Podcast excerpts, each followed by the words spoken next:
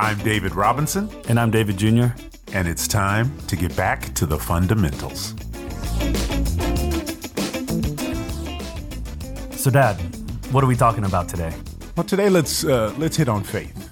It's one of our, our pillars. It's, uh, to me, one of our key pillars. You know, I always thought about faith and service as being the two things we wanted to teach kids at the Carver Academy as really the foundation of uh, their life. If they have faith and if they have a strong sense of service, uh, then the other pillars, the leadership, the discipline, the initiative, and in- integrity, all kind of formulate, they coagulate around that to give them a solid base. But I think these two, they have to have a solid uh, understanding and a strong conviction for. So, and what does faith even mean? Yeah, faith. Everyone has faith. So faith, you know, I love the way the Bible t- says, talks about faith. The Bible says that faith is the substance of what we hope for, but the evidence of those things we cannot see, right? So what does that mean, right? It's the substance. See, when you have faith, you don't actually have something in your hand. You have somewhere that you're headed or somewhere you think you're headed, right? So you have something you're shooting for. The bottom line is everyone has faith.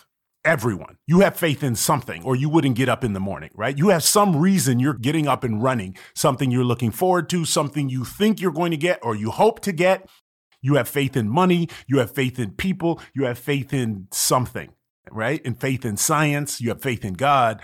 You have faith in something or you wouldn't get up in the morning, right? So let's talk about why do we want our kids to understand faith, right? And understand where they're going and what their motivation is. Because, you know, truthfully, some of the motivations are, let's just say, insufficient.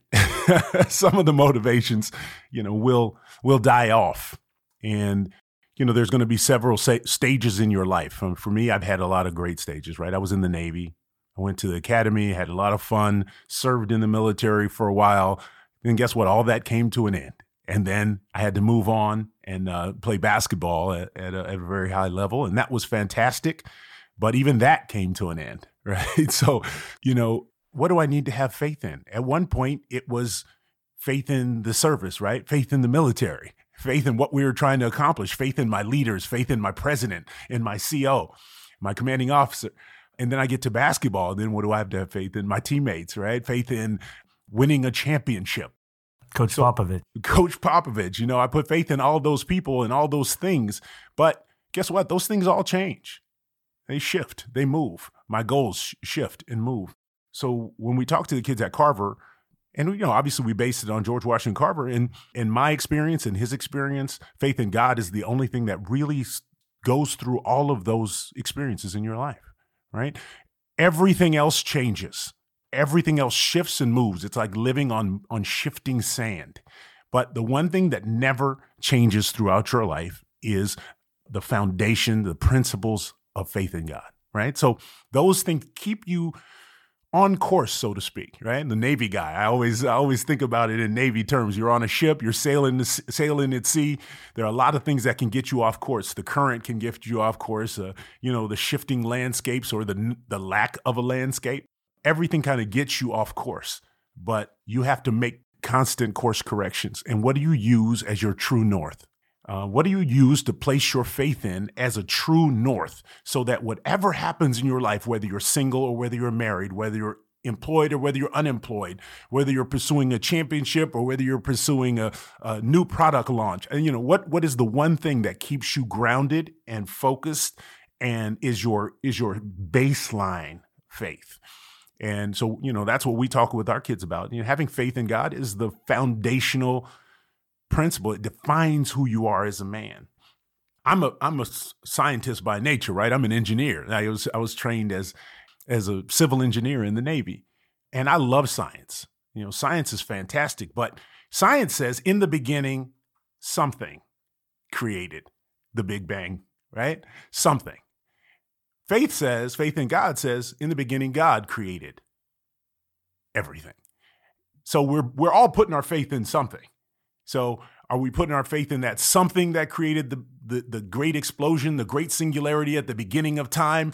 Or, or are we putting our faith in God who, you know, we, we, we all go by evidence of what we see and what we know. I have twenty-one years or twenty, seven years, I guess, of of evidence and faith in God. I've watched him do things in my life. I've watched things happen, right? I'm just like the scientist. I look at evidence and I'm I, everything in my life, I'm measuring, I'm observing, I'm keeping track of, and I use that. It's a great guideline, but it doesn't answer all my questions. This, science is great. It's a tool. It's a fantastic tool to use, but we all can acknowledge that at some point, science is going to let us down, right? It's not, doesn't have all the answers. What about love? I can't measure that, right? I can't measure fear and certain things in, in my life that I, I, I see. So somehow I have to be able to deal with those things. How do I deal with love when, you know, science really isn't going to give me the answer? And so, so that's, you know, that's what, what, to me, what faith is. It's faith, having a faith in something that is going to be consistent and is going to guide you throughout your whole life and allow you to make decisions that aren't based on how you feel in the moment. They aren't based on circumstantial situations where, you know, I happen to be single right now. I happen to be working right now. I happen to be whatever. And so I'm going to make decisions based on I'm young and handsome and blah, blah, blah. You know, I'm going to make my decisions. And then I get older and less attractive and I'm, I'm I think I'll change my, uh, my lifestyle. So, so really to me, that's what, that's what faith is, right? Faith is a, a consistent source of guidance, a consistent source of motivation for you to get up in the morning, a consistent course correction for you in your lifetime. And, and something you said before, that faith isn't just believing something, but faith is action. Maybe right. You can go into that, because I think a lot of people, they just think faith is theoretical, but it actually should lead you to move. Yeah, absolutely. And there's, you know, the, that's the that's the aspect of faith I think people don't think about very much, right? Like your faith causes you to do something or not do something, right? If you believe something strongly enough, it's going to cause you to either move or out of fear, not move, right? And so I, I think that's the thing that sometimes we don't look at the two sides of the equation. We talk about faith, but then we don't realize that either faith or a lack of faith is going to cause you to act a certain way. And that's going to that's going to create situations in your life. So um, it's, it's not a passive. Faith is not passive. There's nothing passive about faith. Whether you acknowledge it or not, it's going to cause you to do something and cause you to act a certain way. And that's going to cause ripples in your life, right? If I have faith that my wife and I are going to be married for the rest of our lives, right? I have faith in that because I believe that God brought us together and I believe she's the woman that he's given me. And so all of my actions for these last twenty-seven years have been that you're the woman that God's given me. And everything I do backs that up. We're going to be together forever. Everything I do backs that up. I don't sit around wondering, ooh, what would it be like with another girl? Or what would it be? I don't, I don't do that. So my faith causes me to act a certain way towards her. And it causes me to take care of her because she's the only one I have. She's the only one I'm going to have. So I've got to take care of her. That moves me. It moves me one way or the other. Now, if I didn't, if I really didn't have faith that God had given me this woman, then maybe I'd be thinking differently, right? Maybe I'd be saying, okay, she's cool for now, but what am I going to do next? Faith, it, whether you acknowledge it or not, is your faith is causing you to do things and to act certain ways. And it's going to create consequences in your life. And so you you you need to be aware of it.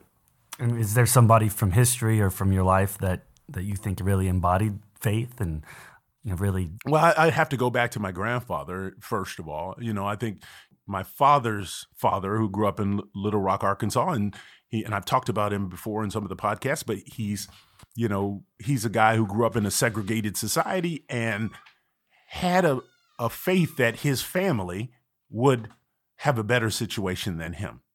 And there's no way that he could know that two generations later that you're going to have these grandchildren who have advanced degrees and who, you know, have opportunity and influence. And his great-grandchildren now are out in the world thinking they're going to change the world. There's no way he could have known during his lifetime that his fifty years of faithfulness and working hard and serving in the army and doing the things he did would create this couple generations later maybe go into some of his story. Yeah, well, oh yeah. So my my my my grandfather, uh, you know, like I said, grew up in Little Rock and and served in the Army for four years, and actually served in World War Two. And we saw uh, some terrible action in Europe. Uh, came back home, and he began uh, working at the post office, and and did a great job. Was a mail carrier. Did that for many, many, many, many years. Faithful guy. Actually, never got a promotion. Never got an opportunity to move forward, and ended up. Uh, At the end of a long life, uh, really suing the post office and winning a class action lawsuit against the post office uh, because of unfair treatment. But during that time, he raised four kids, two two boys and uh, two girls. You know, all learned how to read and write music, you know, and they all learned, um, you know, my dad grew up to be an engineer, joined the joined the Navy, and my, my uh, uncle, very, very bright man, uh, has a family out in California. My, you know, my two my two aunts on that side are are are just wonderful. One was an educator for many, many, many years, um, taught music really in the high schools, and uh, she, she's amazing. So my grandfather did a fantastic job of a being being a faithful man, but he could not have known for sure how his grandchildren or even his great grandchildren would turn out. He's dead now, but his legacy really lives on through us. And because of his faith and because of his sacrifice, uh, we have opportunities we have today. Can you tell us a story of sometime in your life when, you know, faith really sustained you through hard time? I know, I'm sure from basketball, different times, but yeah, what what yeah. was what was the valley that faith got you through? Yeah, wow. Uh, there's a thousand stories I could tell you, but I, I think one of them is, and, and it, I, I think a lot of people who follow sports can really understand something like this. But when I came to San Antonio, the Spurs were not very good, right? They, the reason they were able to draft me, they got the number one pick because they were they had won twenty-one games the year before I came. Out of out of eighty-two games, they were twenty-one and sixty-one, sixty-one losses, and so so it wasn't a good situation. And so coming in, you know, there was a big challenge, a big challenge in the locker room to try to create a culture where you could win, a big challenge in the organization, just growing to a from a small market kind of an organization into a national and international organization. And so there were a lot of challenges, and a lot of times I was kind of very discouraged. But my faith told me, you're in the right place and you're in the right time. I think about the story of Esther in the Bible, and um, and Esther, you know, was queen, but at the time, you know, the queen didn't have a lot of power necessarily. Um, the queen couldn't even go into the presence of the king without some uh, invitation. But at the time, you know, the, the, her people, the Jewish people, were being persecuted in the kingdom, and uh, there was a, a counselor to the king named Haman who was really after the Jews and wanted to de- to destroy them. And Esther had to stand up for them and took a very bold move and went into the king uninvited and said, look, can I do some things? And and that was that, that was that was incredible. But the thing about it was Mordecai, one of the Jews who was her advisor, said, who knows if you weren't born for such a time as this? Right? Like, you're in the right place at the right time. I know things seem difficult at the time, but you are in the right place at the right time. And for me, that's been a great encouragement to know that God has placed me in the right place at the right time, even when you don't feel like that's the right place and you're around the right people.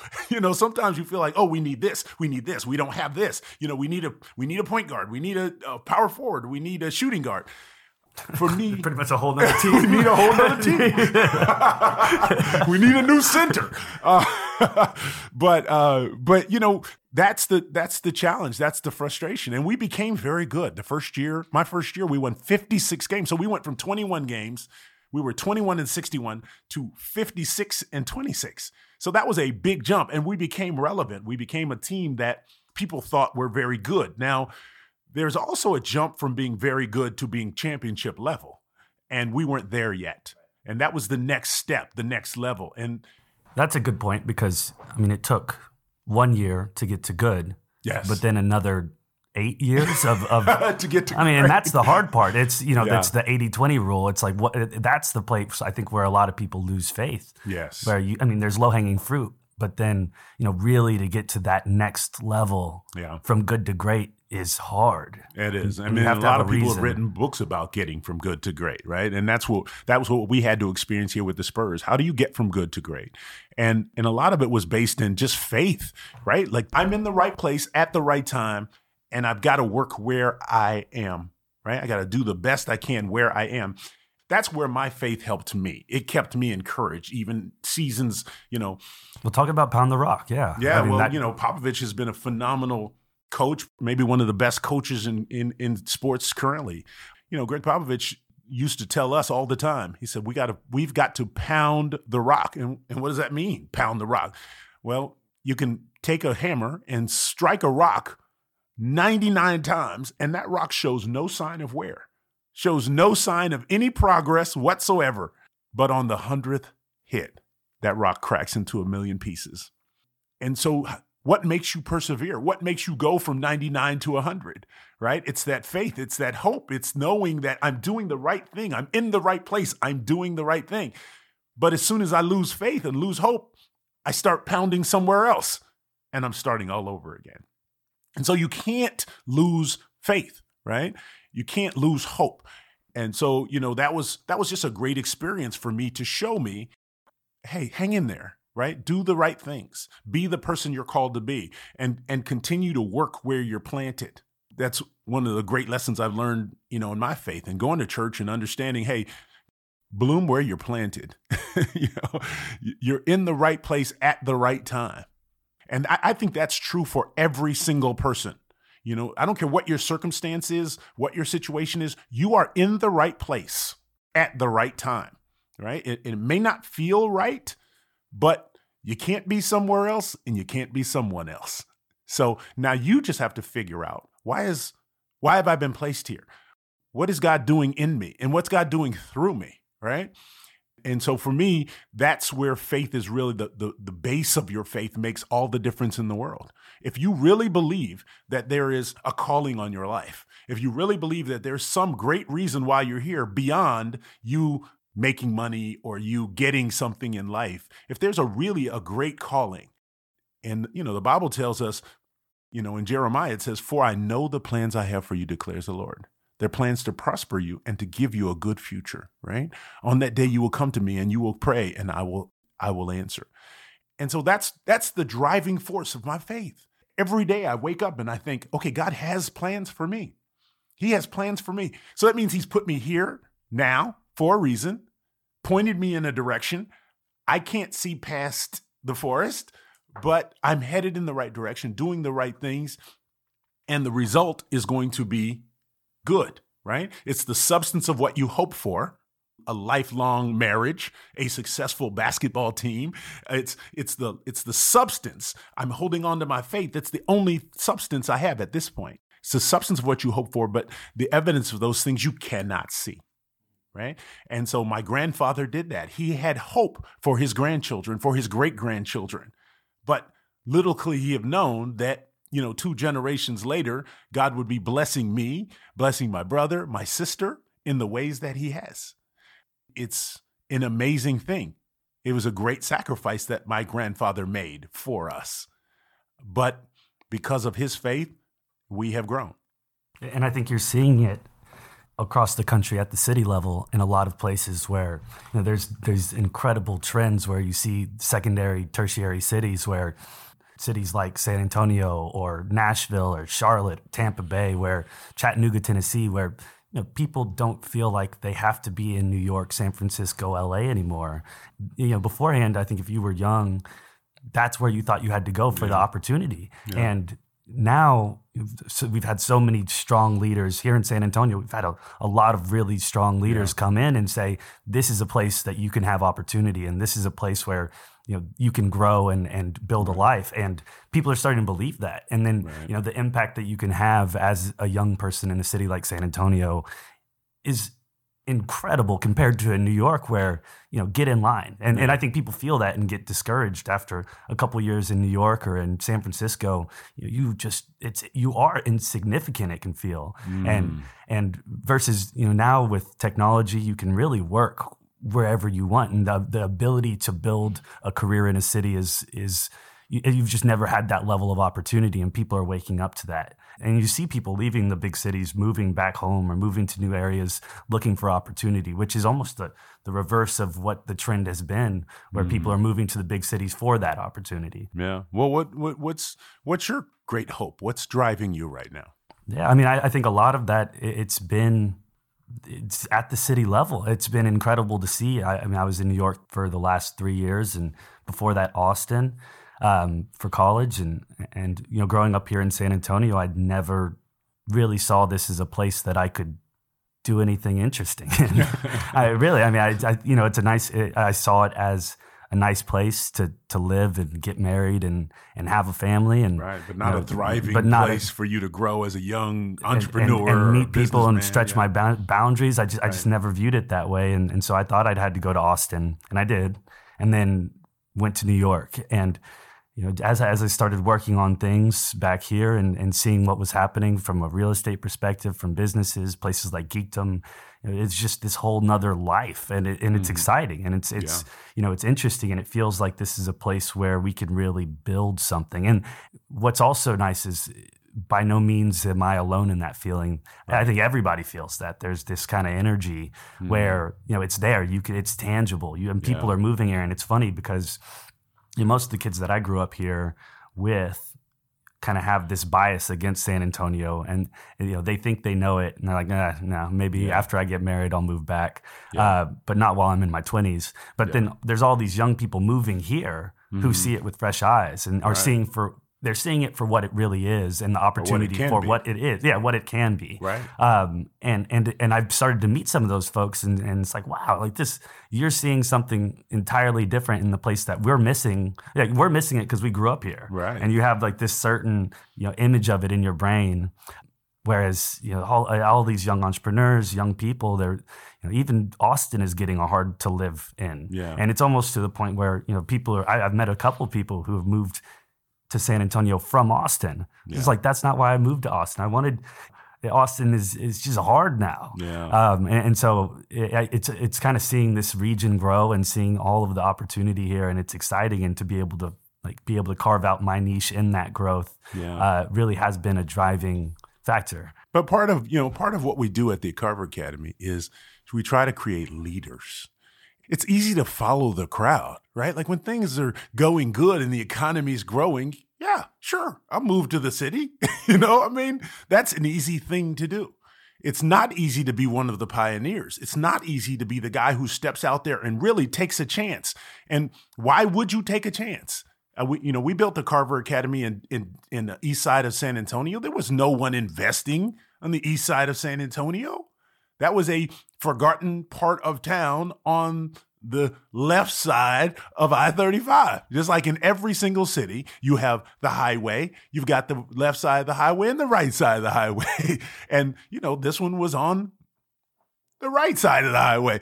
So there wasn't anybody going to put money in that side of town. Now, what in the world would drive me to go into that part of town, buy up four blocks, and build a high quality school there when, you know, there's no grocery stores, there's no, you know, sufficient health care, there's nothing in that community really to support the people who are living there. There's nobody who can pay for a high quality school. there's, there's no money in it. Nobody who can pay for a high quality school. So it really took faith to step out there and say, I'm going to take millions of dollars, personal and supporting dollars, and put it in that side of the community when there is nothing else currently supporting that community. And, and so that's faith, right? That's saying, I'm going to step out and I'm going to try to impact, I'm going to change a trend that I see these young people who are not getting sufficient education, these families who are not getting sufficient support, and I'm going to start planting seeds. I'm not willing to allow us to lose this talent source, this resource that our country has that I think is tremendous. Our people are our greatest resource. And and so for me and for all the people who's, who've supported education here in San Antonio, that's what makes this city so exciting right now. Education is exploding. Incredible opportunities everywhere, but we're taking a chance. We're stepping out. We're saying, okay, I know it's against the grain. It's difficult, but we're going to provide incredibly high quality education to the lowest economic families in the community. We're going to build the very best schools in some of the very least likely neighborhoods, right? And we're going to change the trend of those people in that community where ten percent of them were going to college. We're going to make it one hundred percent. And so, you know, to do something like that takes faith. You have to know I'm in the right place, I'm doing the right thing, and I'm going to continue to do it because I know in the end there's going to be a result. It may be like my grandfather. It may be two generations later before we really see the result of what's happening here right now. But right now it's my my job to fight the good fight, to get in there. My job is to is is to create the evidence of my faith, right? And then in the end of the day, it's going to bloom into something that, you know, I can't even, when I when we started Carver Academy, I could not picture twenty-two new schools, twelve thousand kids on the way to forty schools. I couldn't picture that. But I did picture we're going to change what's happening here on the east side of San Antonio. We're going to change. And, and you know, that's what faith is. Faith is you being the initiator, you being the instigator, you being the one that steps out and says, you know what? There may not be a lot of evidence right now, but I know, I know in my heart that I'm called to do this. I'm called to be here. And, and I think you have to have that strong sense about everything you do. There's no middle ground. I don't care whether it's going to get a job. It has to be a mission for you. It has to be a calling. You have to say, this job is where I'm supposed to be. And this is what I'm supposed to be doing. Even if it's for right now, this is what I'm supposed to be doing. And I'm going to do it with all my passion because it's where I'm called to be. And then, I mean, I, I knew basketball wouldn't last forever. I knew it was a temporary job. The average basketball career is three, maybe four years, three and a half years, I guess. So I knew that was not going to be forever, but that did not slow me down from getting in there and saying, I'm going to make a difference, man. I'm going in here. I'm going to fight the good fight. If I'm only going to be here three and a half years, man, I'm going to do the best I can in that three and a half years turned into fourteen years, right? And it turned into a whole something I could have never predicted. But that's what faith is. Faith is that driving force that says, right here, right now, with what I have and where I am, I'm going to make the best of this circumstance, right? Whether I'm I'm in a marriage and I'm saying, okay, I have this wife. Things may not be going so great, but man, I'm going to do the very best I can with what I have, right? I'm not going to bail on this, you know? I'm going to fight for this because that's what marriage is, right? I'm in the right place. I'm, I've made the decision that this is my person and I'm going to support this person. That's a, that's a tough thing to do. Man, that's a, because things don't always look great. There are times when you end up, you're looking around and you're saying, this is a train wreck. Man, there were times when we were building Carver. I looked around and I said, this is a train wreck. I mean, you know, really, there, I had former employees who, you know, tried to sue me and, you know, for, for firing them. And I thought, what in the world is going on here? You know, I've personally put my money on my time, my energy. I'm, we're trying to coalesce people. We're trying to help kids. This is not about some one person. This is about a community. This is about trying to do something positive. And yet you have people fighting you every step of the way. You know, there are times when you have to persevere and you have to stand against the grain and you have to say, you know what? My faith tells me I'm in the right place. My faith tells me I'm headed in the right direction. I maybe can't see it all right now, but my faith tells me to keep marching, right? And my faith tells me to do what's right, right?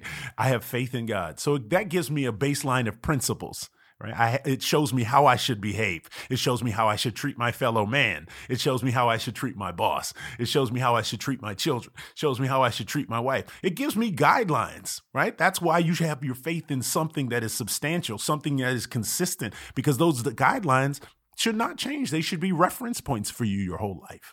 But everything else I put my faith in, even if it's science, science is fantastic. But guess what? Edition fifty-four of the textbook is coming out next year. Guess what? Pluto's not a planet anymore. It was a great, you know, presumption, but hey, guess what? It was the best we could do at the time, right? You know, we don't put leeches on you anymore. It worked for a minute, you know, kind of, sort of, but now's not the time anymore. We're not doing the leech thing anymore.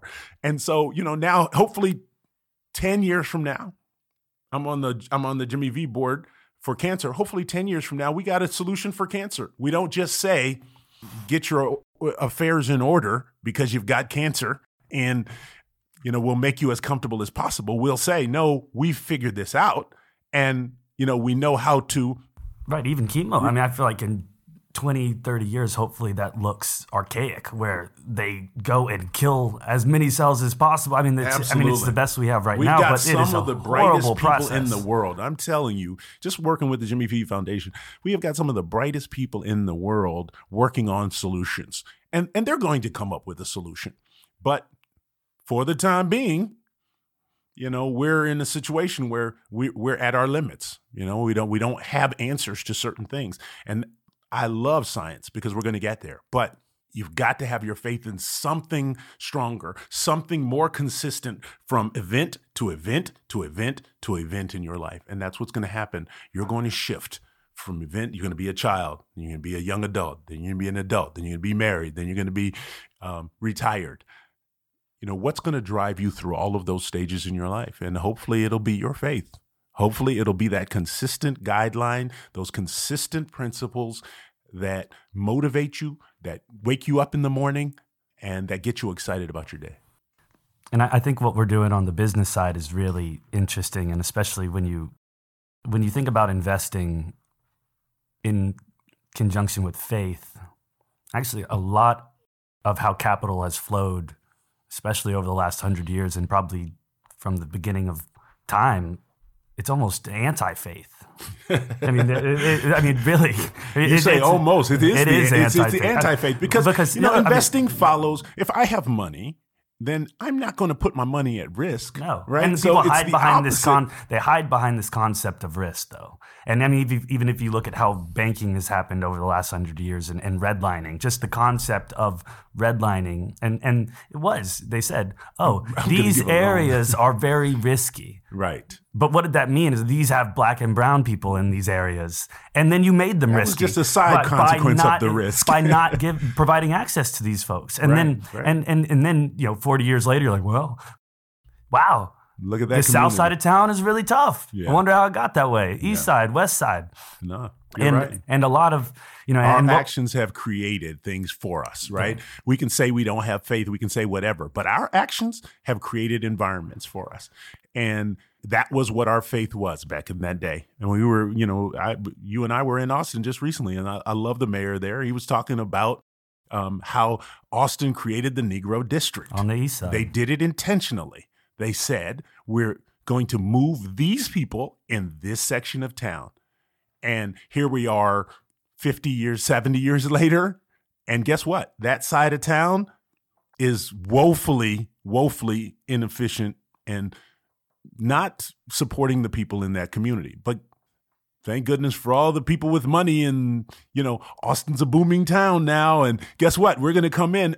All those billions and billions of dollars looking for investment now want to come into that neighborhood, and they want to move those people, those people out of the neighborhood. They want to build it up. They want to grow it now because it's a safe investment. Well, you're it saying, wasn't a well, safe investment saying, fifty yeah, years yeah, ago. The, the landscape has changed. You know, where fifty years ago, the car was new and hot and everybody wanted to move out to the suburbs, and urban cores were not interesting anymore. So they right. moved black and brown people, poor people into the urban core. And then right. now, fast forward, people don't want to drive anymore. They want to walk and bike and, and be in the downtown cores. Yeah. People are looking around across the highway and say, wait, East Austin, it's actually kind of nice over yeah. there. Well, the massive majority of business... Yeah. Is, you know, it's just like the old simple fishing analogy, right? The massive majority of business is just like the fishing analogy. One guy standing over in one area catches two fish, and everyone runs to that area and starts fishing until it's all depleted. And, you know, we're looking for the areas where the fish are biting,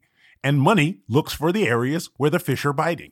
And, you know, there's very few people who will go out and take the risk. Why? Because if I don't have to, have no I'm fame. Not going to. Let yeah. somebody who doesn't have much money take the risk right. and the fall. It takes courage to be someone, a person of faith. It takes courage for, to be the first person in that fishing hole. And you have to do the research. You have to take all of the risk. You have to go out there and fight the good fight. And that's the way the business world is. But there's reward in that too, though, especially if you have a long-term mindset. And and maybe for context, we've been working on a strategy investing in opportunity zones, which is a, a new legislation that has gotten a lot of attention. Mm-hmm. But the, but the concept is really interesting, where there are now they, the the government has has designated these historically underinvested neighborhoods all across the country, and you're incentivized to invest long-term capital in those neighborhoods. And and I think that kind of goes to faith, because a lot of the investment, and people want easy money. They want quick money. Right. They want to flip houses. They want to, you know, build and sell, build and sell, build and sell. Right, and that's right. caused a lot of the gentrification and the displacement. But right. what this is trying to do is have long-term stakeholders in these neighborhoods that are developing. And that mm-hmm. goes to the faith, because, you know, if you can go in and you have a long-term mindset, that allows you to approach things differently. You can go right. and, and take where something is too risky or too much of a chance, or that neighborhood is not interesting because I can't make money in two years. It's right. like, well, think about in ten years, in twenty years, in thirty years, yeah. like the Pearl Brewery. The capital behind that was not five-year money. Right, it was long-term. That's one hundred-year money, and, and they will be rewarded over one hundred years. And that, right. I mean, and that's kind of, I think, even biblically or in any, that's the faith part. Right. It's like, why why do you have these principles? Yeah, it's going to be up and down, up and down, but kind of like the stock market. You know, if you put your money in an index fund, it's going to make money over over your hundred years. So, you know, people might, you know, they're trying to, they yeah, right. the, the people will get spooked, and like Bitcoin, and, you know, it's going to go up and down and up and down, but the market's rising. And so I think yeah. kind of having that, having that mentality um, and, and being able to look longer term yeah. is where faith starts to pay off. You're right. I mean, the question in, in, in the business, you know, in, in particularly in opportunity zones, is do you believe in your neighborhood, right? How much do you believe in your neighborhood, right? What are you willing to do to support your neighborhood? And so those are the those are the things where faith moves you. And if you have faith in your community, then, you know, some of those dollars that would have gone to the New York or the L A or the Chicago funds will start going into your city, into your town. Right. Think right? about how much money. It's not like there isn't money in a San Antonio or in Chattanooga or in Mississippi. No, that money has been aggregated in mm-hmm. the financial capitals mm-hmm. of the world. It's, you know, the New Yorks have siphoned the money from Texas, and then where and then it doesn't go back. So San Antonio money really doesn't end up going back to San Antonio. Right. right. Um, but then, I mean, can you change that mindset and get local dollars staying local right. instead of? Yeah, no, I think that I think that's that's incredible, and you know, and that's that's where it does take leaders, it does take pioneers, because you know the first people will take the biggest risk, right? You're a man of faith will take the biggest risks, and that's what's great about faith. But the the bad thing about faith is sometimes you find yourself standing on an island, so you'd better believe what you're doing, right? You'd better. You'd better have a conviction that goes past a little disappointment.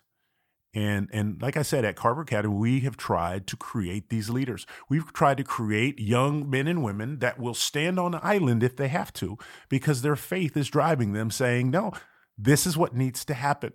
And it may not be rewarding for me, but it'll be rewarding for the people that come after me. And that has to be okay with you.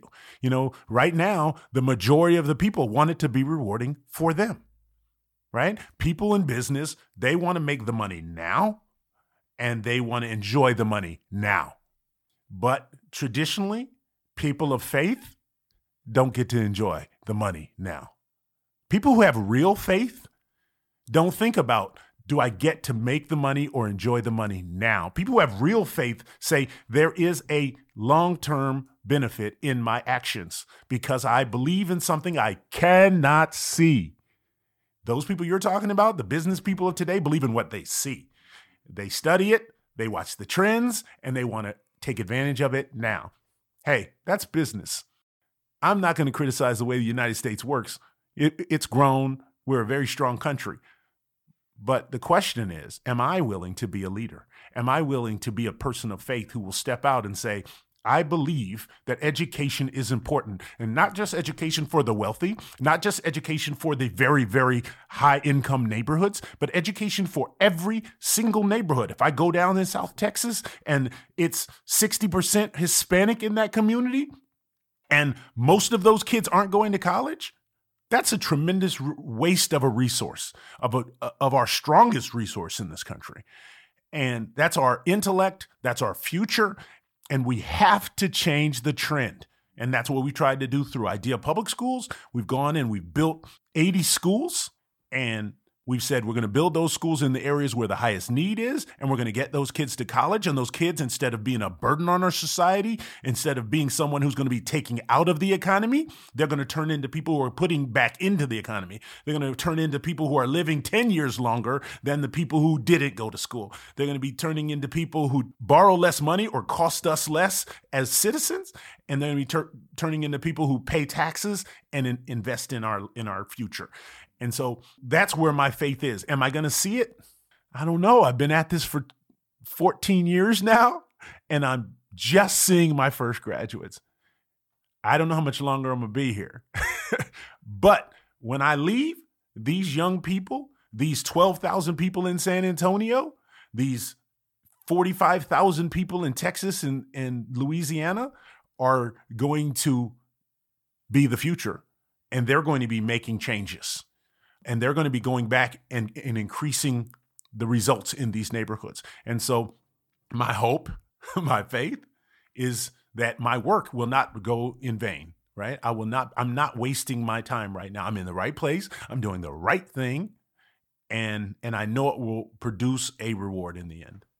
There's so many different types of faith, and maybe vision is a, is another word for it. But when you look at art, unfortunate circumstances, most artists don't really get to enjoy financially the upside of right. what they are doing, but they exactly. see things differently than the people around them. Right. And they create these things that end up being timeless, but during their life, nobody appreciates them. Well, art is a great example because that's exactly what it says, right? Faith is the substance of what you cannot see, right?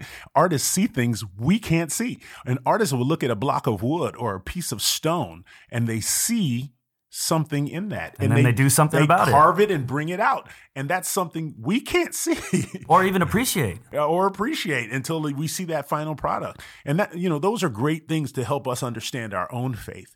We have to be able to know why we're doing what we're doing, and we have to have the conviction to follow after those things. Right? We see our faith is not based on nothing.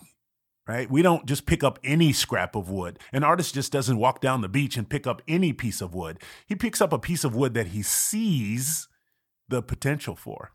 He picks up a wood, a piece of wood that inspires him and stirs his heart. He picks up a piece of wood that he feels like he's called to shape. That's what we do as people of faith. We walk around and we pick up pieces of wood that we feel we're called to shape. Right? We have to see something. We have to see a path, see a way to bring that beauty out of what currently is not beautiful. That's what creates passion. That's what creates direction. At the end of the day, that's what creates extraordinary results. Yeah, I, I think that's, you know, from, from my perspective, I've been looking and, and studying cities a lot. Mm-hmm. And that's, I think, really become a passion in understanding, you know, urban planning and, and regional planning and, and yeah. the, the timeline for those things are, you know, decades and centuries and, yeah. and really for the great cities, millennia. You know, we went to Venice recently, and I mean, yeah. you know, that city it's been shaped for thousands, for of thousands years. and thousands of years, yeah. and then, you know, really will not be around. If at, you look at, at for the point. next thousand years, point, it, it is right. getting eroded into the sea. Um, and, and so thinking through like, but, but for the life cycle of a Venice, you know, if we're lucky to live eighty, a hundred years, that city is going to live for five, six thousand years. Yeah. Um, and, and so from, from my standpoint, you know, being back here in San Antonio and thinking about, you know, what the influence I can have and our fam, even our family can have mm-hmm. on this city. If, you know, I guess you didn't have faith or you didn't care about the people coming before you, it would be daunting. saying, you know, what what really are we supposed to do?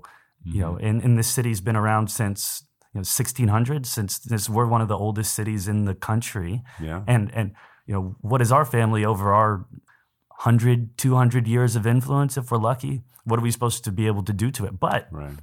It's not really. It can how, be daunting and discouraging that's, if, but that's you, if you look at it. Not it, how I really. It's not how I feel about it at all. It's exciting. I mean, it's yeah. you know, if, it's more of an opportunity to be part of that chain, um, to be links in that. Um, mm-hmm. and, but it boils down to this, right? This is the question that you that people of faith always have to ask themselves: are you okay with not seeing the benefit of your work?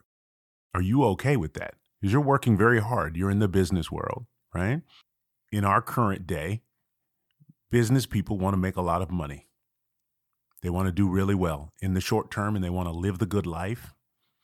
And you're a very hardworking young man. You work twelve, fourteen hours a day. Are you okay with doing this work and at the end of the day, maybe not reaping the reward, right? Maybe your children or your grandchildren will reap the rewards. But you in your lifetime, you know, you may work and not achieve this social status that everyone today seems to desire. I think that's the fun part. Like, I'm having fun doing the work. It's the it's the enjoying the process. It's another. Do you feel called yeah, to do exactly? Like doing. I feel like like you said, like in the right place at the right time. Like, this is where I feel settled, and I think for me that's that's ha- um, that's that's meaningful, um, rather than you know, would I would I rather be in New York or San Francisco working for a tech company where maybe the reward would be a lot more imminent, but by no means meaningful. Uh, I, right. I think that, you know, I, I guess what is, you know, I guess what would, you got to define what your reward is. Right. Motivation is, motivation is everything, right? Like we, we have to ask ourselves those questions. You know, are we, are we comfortable with not seeing the result, and are we comfortable not benefiting from the work? Yeah. Well, but I guess I also, that's probably not quite a fair question, because you know you could also say for for me be like you know somebody be like, well, who cares? He doesn't have to worry about money. Who cares? It, you know, it, it's not my situation. You know, I need. It doesn't change the basis premise of faith. There are people who have money and people who don't have money who are on a mission and called and work hard. It, it it's that doesn't matter. the The bottom line is, I have to ask myself, am I comfortable with going forward and not getting any of the reward or any of the credit, right? Because I feel like I'm doing the right thing and it's going to create the right result. And that's faith. That's faith. That's that driving thing that's behind you. It's that force that pushes you into realms you could have never gotten to, or you would have never even dreamed of. I'm looking at the Carver Academy. I'm looking at IDEA Public Schools and the growth, and to be a part of something so incredible. I remember in the early days raising twenty-five thousand dollars or fifty thousand dollars here. Now we have an annual budget of a half a billion dollars. I could not have seen this coming, right? So my faith has pushed me into a realm I could not have even imagined. We're thinking about, where are we building new schools? Where are we growing? How are we going to hire fifteen hundred new people in a year? There are amazing realms now that have opened up because of the faith of, of an action back in two thousand eighteen years ago, nineteen years ago. That action has now produced this result. And but so, yeah, but the reward you would have conceived of would have capped you if you were chasing a reward that you came up with in two thousand one, absolutely. You would have limited yourself. Absolutely. And that, that's the problem when you're not sufficiently motivated. That's the problem when your faith is in something that is insufficient, because at some point you're capped. At some point you achieve your goal and you move on, right? At some point you find that the result is just not satisfying. It's just not. You think about, I wanted to be a a Hall of Fame basketball player my whole life. Well, what happens when you become a Hall of Fame basketball player? And then you look in the mirror and you see, I'm no greater today than I was yesterday. I'm the same silly, you know, unpolished guy I was yesterday, right? All of a sudden, that trek seems a little bit empty, right? That accomplishment is amazing. To be in the Hall of Fame means you were one of the top to ever do that sport. That's incredible. But at the end of the day, it means nothing because it doesn't impact the, the man I am today. It doesn't impact me being a good husband or a good father or the impact that I'm going to have in the community. It doesn't matter, right? At the end of the day, I still have to have the driving force and the passion to keep me keep me propelled forward. And, and that's the thing that people need to understand about faith and why they need to have faith, because accomplishments, possessions, everything is meaningless without that. At the end of the day, you're going to you're going to get to your goal. Maybe you won't get to the goal. I don't know. But you get to your goal and you're going to find out, you know, how much has really changed between yesterday and today. And then what am I going to do tomorrow?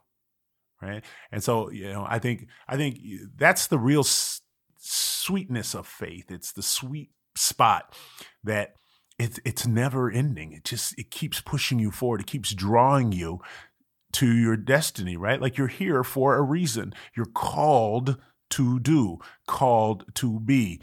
And at the end of the day, your results are going to be bigger than you. They're going to be farther than you could have reached. And, and and that's the power of faith. I guess after all this, what give us final thoughts, final parting words? Well, just as, as a final thought, I think on faith, I, I would just say that faith is the motor for your life, right? It's, it is the one thing that will keep you running regardless of what everything looks like. Because it, it, everything's not always going to be a bed of roses, but your faith will keep you going. It'll keep your legs moving. It'll keep you f- going towards your goal. And and sometimes that's all we have. So make sure you you you have your faith strong.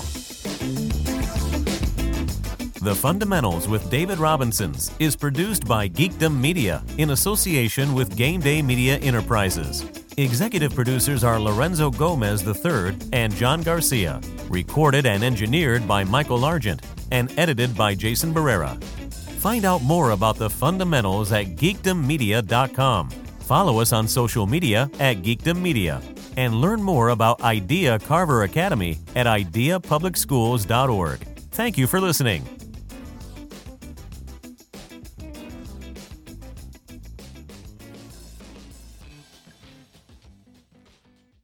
This podcast is a part of the C-Suite Radio Network.